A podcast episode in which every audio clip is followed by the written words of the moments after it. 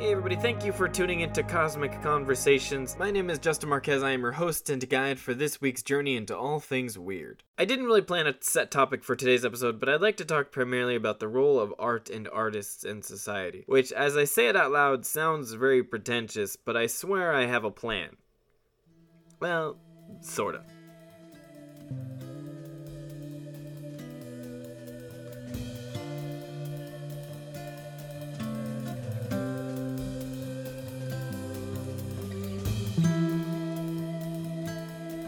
My art form is language. Before stand up comedy, before performing, before anything else, I consider words to be my first and last obsession. Part of that obsession with words is rooted in this idea that language is the code by which we program reality. And what I mean to say is that as apes, we generate a system of complex grunts with our brains and use that system to manifest reality around us in the form of culture. It is often said that language was the first singularity, which is a fancy way of saying that life would have been unrecognizable to those on the other side. There was a before and an after the invention of language, just like there was a before and after the discovery of fire, or after the first time we listened to this podcast. Everyone's a critic. Even me.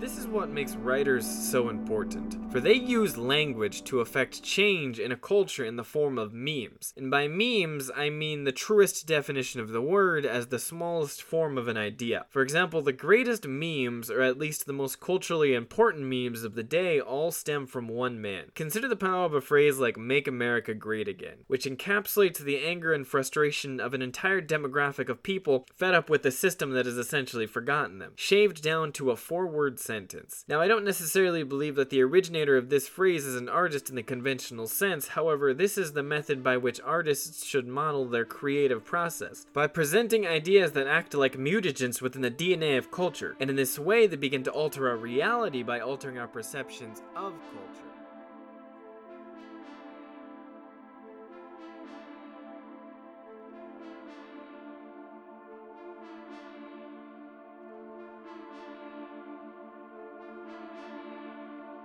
So, as I learn more about the nature of art and the nature of nature, I suppose, I become increasingly fascinated with this idea of the interconnectedness of all things. I spoke in an earlier episode about the way technology mirrors biology, but I think it's possible to take that thought a little deeper. Before I go on, I'd like to talk about my own religious background. I grew up a Catholic, which basically means I grew up afraid of boobs, but around 16 I abandoned my Catholicism to become a Buddhist, which I was until a few years ago when I began crafting my own personal spiritual doctrine, which I call cosmicism. But that's a that's another story. The reason I bring this up is that as a part of my own spiritual practice, I tend to believe that God exists as the creative force and engine in the universe, that God is the creative engine of nature. And this is where we find the connection between art, technology, nature, and God. For just as we manifest beautiful films and beautiful poetry and music using language, so too do we construct a piece of technology first using words and then using the language of computer code, which is just another method by which nature reveals itself. Art is an act of worship, it is an act of connection with each other and the cosmos.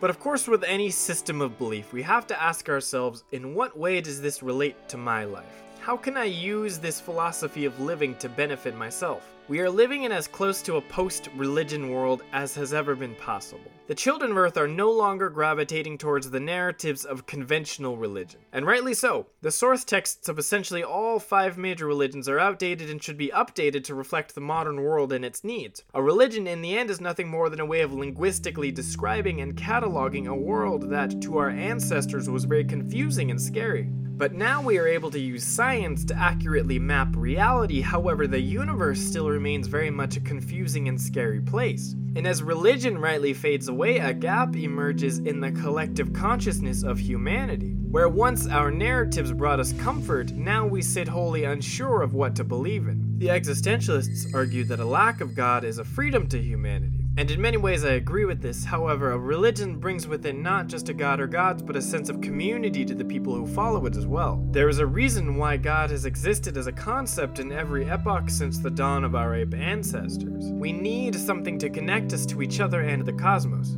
So I propose formulating a new narrative, a narrative that seeks to awaken our sense of awe not through God, but by reminding us that we are not just a part of the earth, we are the earth that we are not just a part of the universe, we are the universe.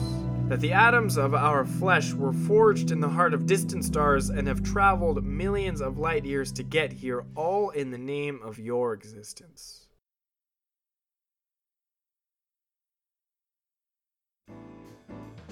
Hey, everybody, thank you for listening to this episode of Cosmic Conversations. I hope you enjoyed it. I'm trying to figure out how to exactly write this in such a way that it is partially improvised and partially written out. I find that when I script it more, it's easier to make, but if I elaborate more on my own, it's more fun to make, so I'm trying to find the right balance for that. So thank you all for sticking with me and listening. Please follow me on Instagram at me underscore doing underscore comedy comedy, please subscribe to my website, justinmarquez.com, for updates on shows post corona. And once again, thank you guys for listening. Finally, before I go, I'd like to remind you guys, as always, to stay weird. I'll see you next time.